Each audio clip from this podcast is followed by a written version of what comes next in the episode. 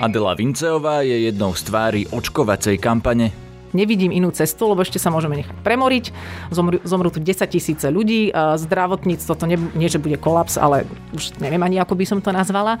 Môžeme sa aj tak dohodnúť, že pôjdeme cestou všeobecného prijatia smrti. Rozprávali sme sa aj o jej otcovi, ktorý, ako ona sama hovorí, je rád označovaný za konšpirátora.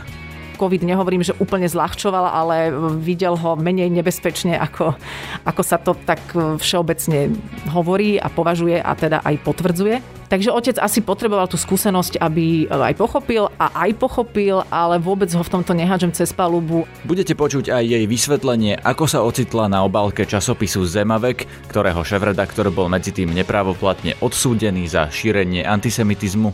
Bola to super skúsenosť, veľmi náročná musím povedať ale zase na druhej strane som nečítala ani tie články, e, kvôli ktorým e, je pán šéf-redaktor obvinený. A dozviete sa aj, ako Adela pristupuje k sociálnym sieťam. Pozor, ja mám tajný profil. Nejaké fejkové meno? Presne tak. Dobré ráno, je piatok 12. februára, moje meno je Peter Hanák. Ráno nahlas. Ranný podcast z pravodajského portálu Aktuality.sk štúdiu mám Adelu Vinceovú. Dobrý deň. Dobrý deň. Pani Vinceová, vy ste tvárou kampane na očkovanie alebo za mm. očkovanie. Prečo? Ako ste sa tam ocitli? Bola som oslovená agentúrou, ktorá zastrešuje celú kampaň, a ktorá oslovila aj ostatné tváre, lebo nie som sama v tej kampani a chvíľu som nad tým uvažovala, pretože mi bolo zrejme, že to je citlivá téma, ale potom som povedala také pragmatické áno, že, že idem do toho. Prečo to pragmatické áno?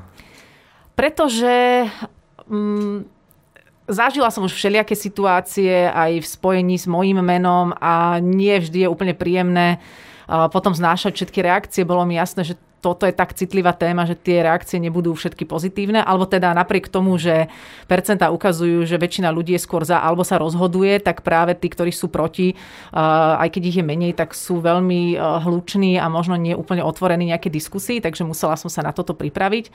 Zároveň som si aj sebe kladla tú otázku, že to, že ja mám nejaký postoj voči tomu, je síce moja vec, že či ja potrebujem to verejne zdieľať a že čím to mám za potreby a preto hovorím také pragmatické áno, lebo som išla do toho s takým neutrálnym pocitom. Nie s pocitom, že poďme teraz bojovať, idem niekoho presviečať. Eh, mám svoj postoj, ktorý som si cez túto kampaň zazdielala s ľuďmi a už čo oni s tým spravia, je na nich ten postoj vyplýva z pomerne aj osobnej skúsenosti s covidom a s mojimi rodičmi a s tým, že sa tak pozerám na celú situáciu a kladiem si aj iným otázku, že aké vidíme iné riešenie. Lebo ja nie som teraz fanúšik e, všetkých vakcín, že sa chodím e, očkovať len tak zo zábavy, lebo ma to strašne baví a naplňa, ale pozerám sa na, na situáciu, aká je a nevychádza mi iné riešenie.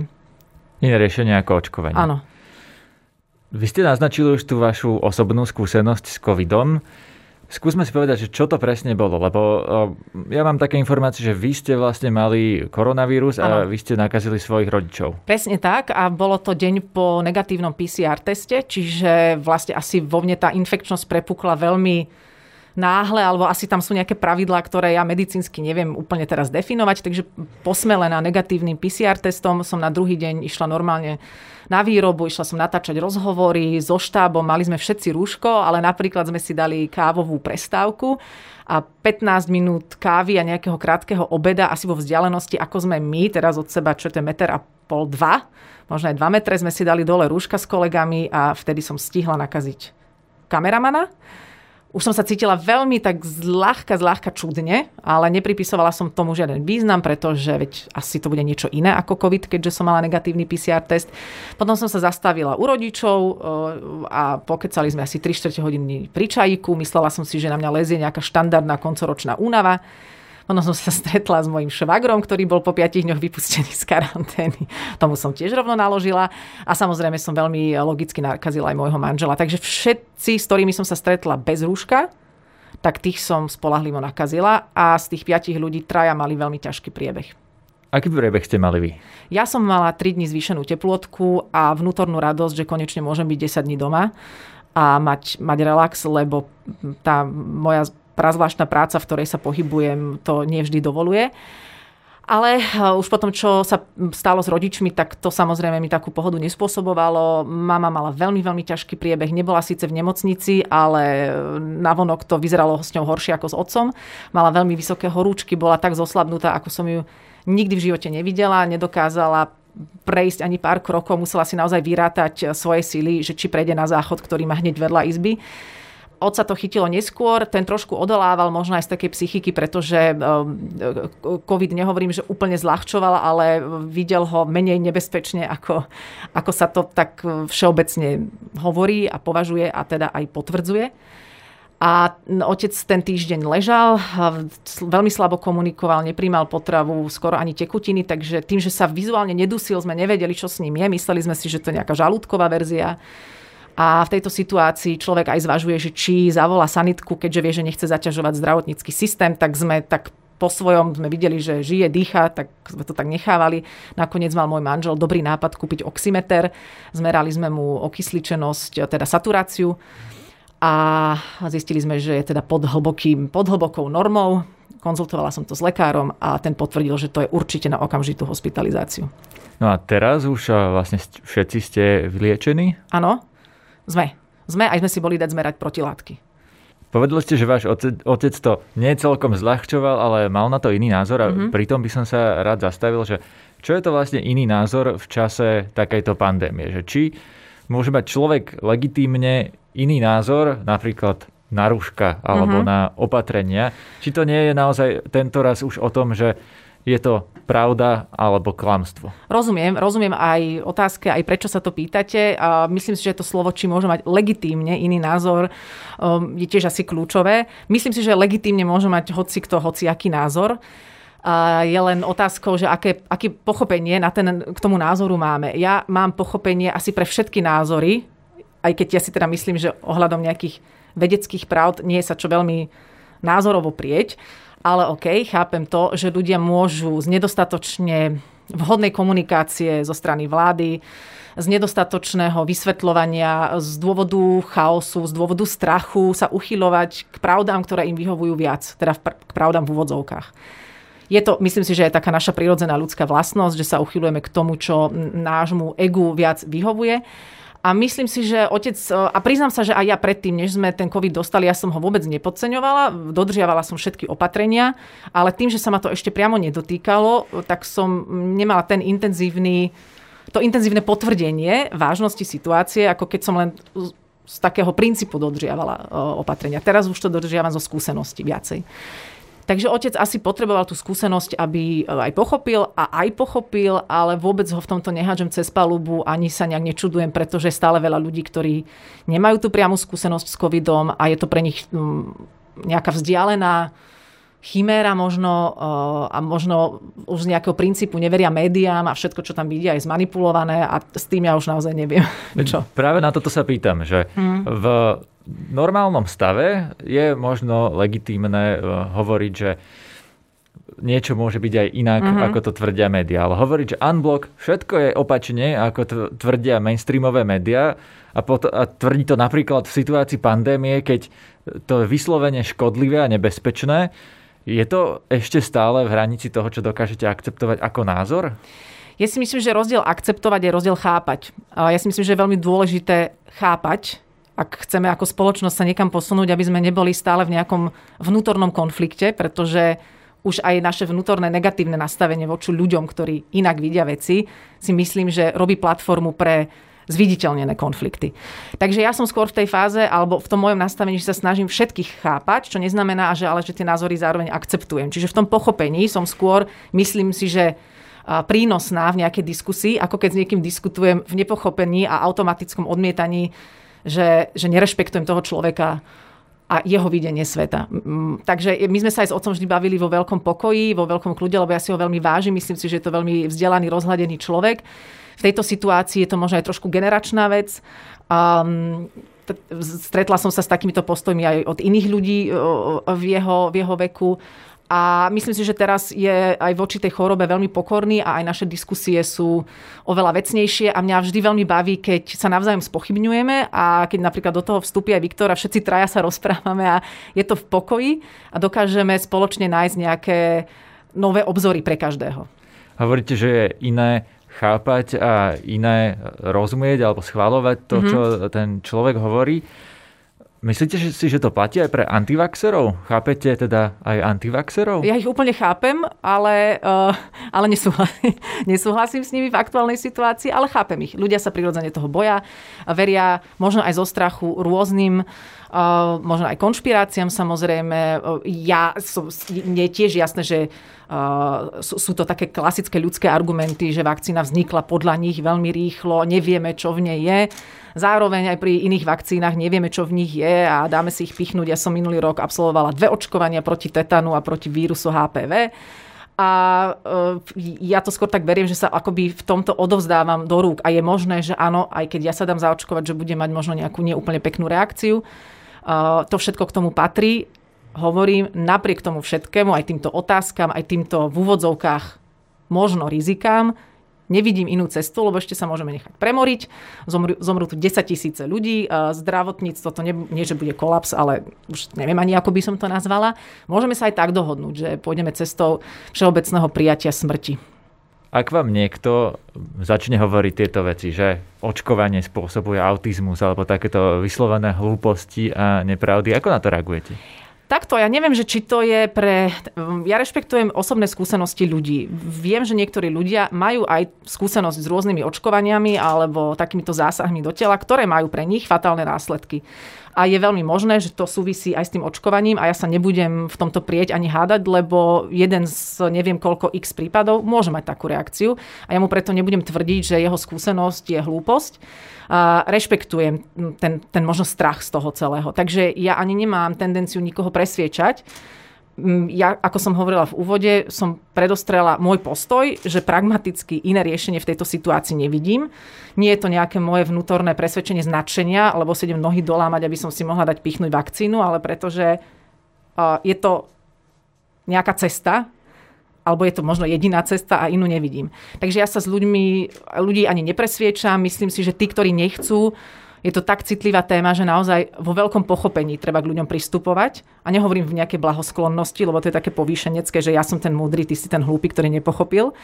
Um, ja to skrátka rešpektujem, že ľudia to vidia rôzne a nedávam si ani žiadne ambície, aby som niekoho presvedčila. Aj tak každý urobí tak, ako to nejako cíti. A možno práve ten netlak viac ľudí presvedčí, neviem. Pred Vianocami som mal v tomto štúdiu arcibiskupa Bezáka, ktorého som sa opýtal to isté, že do akej miery by sme sa mali hádať, mm-hmm. napríklad vtedy som sa pýtal pri Vianočnom stole, keď nám niekto začne hovoriť tieto veci, že rúška, rúško je blbosť, aj tak to nezaberá a podobné veci. Vy s tým určite máte skúsenosť, sama ste to naznačili, že s vašim otcom máte takéto diskusie. Kedy to podľa vás stojí za to, toho človeka presviečať a hovoriť mu, že pozri sa, toto, čo hovoríš, nie je pravda? A, a kedy to už e, nestojí za to? Ja mám tú skúsenosť, že to stojí za to len vtedy, keď človek si pri tom celom vie absolútne zachovať svoj vnútorný pokoj a pochopenie pre toho druhého. Ako náhle v sebe začnete cítiť nejaký tlak a že sa vám dvíha tlak a že si hovoríte, toto nie je možné, tak teraz pritvrdím s argumentami, tak e, vzniká energia, ktorá toho človeka ešte viac blokuje. A zároveň si vždy hovorím, a možno nemám pravdu, vždy zároveň spochybním trošku aj seba, čo mi dovolí trošku zacúvať a dať priestor tomu druhému. A keď ten druhý má priestor, cíti sa aj v tom rozhovore prijatejší. Preto my sme napríklad ani s otcom nikdy nemali nejaké vášnivé tie debaty. Oni boli veľmi pokojné, pretože ja som s ním reagovala, teda s ním komunikovala z východiskovej pozície môjho absolútneho vnútorného pokoja. Bez ambície, že musím niekoho presvedčiť, bez ambície, že ja mám tú najväčšiu pravdu na svete, toto je môj postoj, ja to takto vnímam. Argumentovala som, ako som vedela, počúval, koľko vedel a naopak. A myslím si, že väčšie ambície v tom človek nemôže mať. Ako náhle cítime, že už strácame nervy, vtedy už nemá zmysel s niekým debatovať. A nie je toto práve situácia, keď ide o život, keď by sme mali za každú cenu debatovať a presvedčiť toho človeka, ktorý napríklad mu hrozí aj, že zomrie, keď ano, a máte si nedá dobrú, to rúško. Máte dobrú skúsenosť s tým? Nemám s tým pravdu povedať takú skúsenosť, že by som niekoho musel presvedčať, Ej, daj si Ale aj v iných témach možno. Ako ja mám iba tú skúsenosť, že čím viac na niekoho tlačíme, tým je tá reakcia ešte horšia. Áno, všeobecne v spoločnosti žije presvedčenie, že musíme bojovať za správne veci ja mám to presvedčenie, že keď sa na to pozrieme z odstupu, tak žiaden boj nám v podstate nepriniesol nič iné ako možno nejaké dočasné prímerie, kým sa tá situácia opäť nevrátila len v bledorúžovom. Takže uh, ja to mám aj v komunikácii s ľuďmi tak, ako náhle vytváram na niekoho tlak, tak viem, že to je vlastne môj vnútorný tlak, a, ktorý neviem v sebe upratať a, a toho človeka len viac zaháňa do kúta.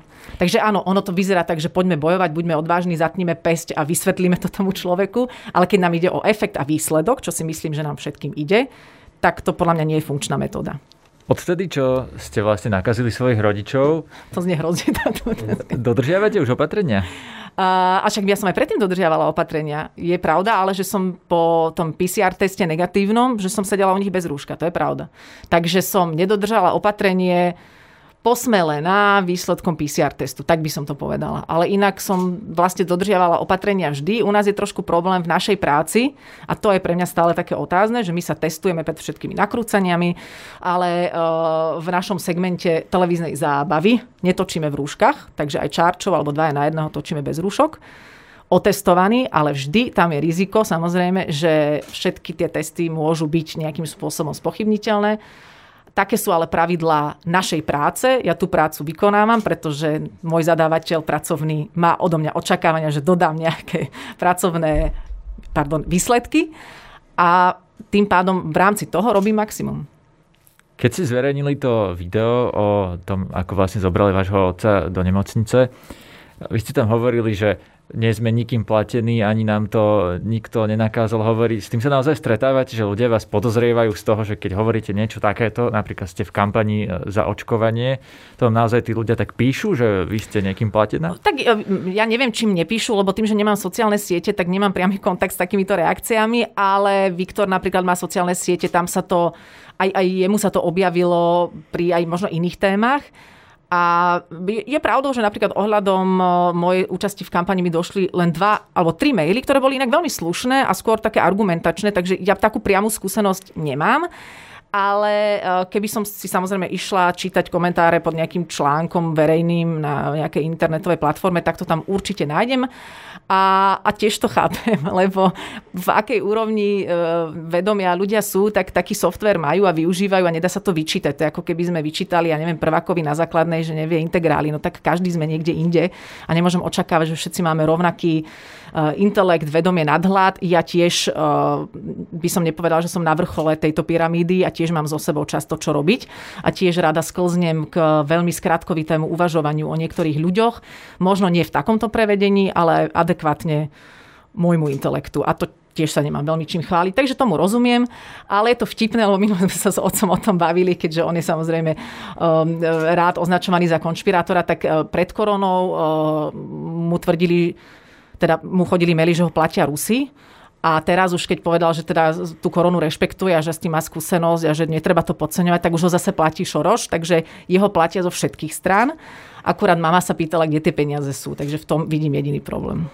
Keď ste načali tie konšpirácie, vy ste pred pár rokmi boli na obalke časopisu Zemavek. Viem, že to sa potom aj nejakým spôsobom vysvetlilo, ale neviem, či všetci naši poslucháči vnímajú to vysvetlenie, tak skúsme teraz, že ako to vlastne bolo. Bolo to na zadnej strane. Oni ma oslovili, že či by som ako keby ich nejako nepodporila. Ja som ich nečítala, ale pamätám si, že v tom čase bolo také obdobie, keď sa veľmi, a už neviem, čo to bolo, myslím, že to boli sankcie proti Rusku, keď sa tak veľmi mm, hecovalo proti, proti Rusom. A ja, ja to mám tak v povahe, že nemám rada, keď sa, keď sa tak akože z tej, z tej vyváženosti začíname niekam odkláňať a ľudia veľmi radi podliehajú rôznym emóciám hromadným a stačí málo, tak som využila akoby tú chvíľu, kde som napísala na to, vyjadre, to vyjadrenie tej zadnej strane bolo, že nejak ani veľmi nečítam tento časopis, nie so všetkým súhlasím, čo tam je, lebo som sa tak prelistovala, boli tam články, ktoré mi rezonovali viac, niektoré menej, napríklad tam boli zaujímavé články o prírode, o ekológii, o potravinách, tie ma zaujímali, ja nie som veľmi politický typ, takže tie druhé som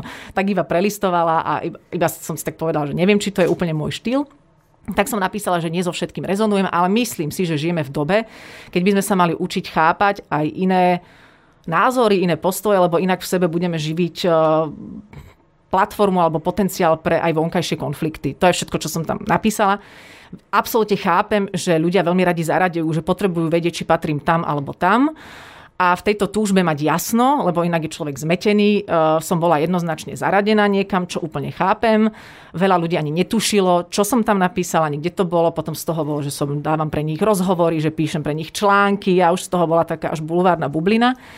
A, ale tiež rozumiem aj všetkým tým reakciám a vyskúšala som si uh, toto zažiť, áno. Bolo to podľa vás správne rozhodnutie, vtedy, čo ste vlastne napísali na tú obálku Zemavek, že ste sa tam vôbec ocitli, alebo dnes už by ste to neurobili?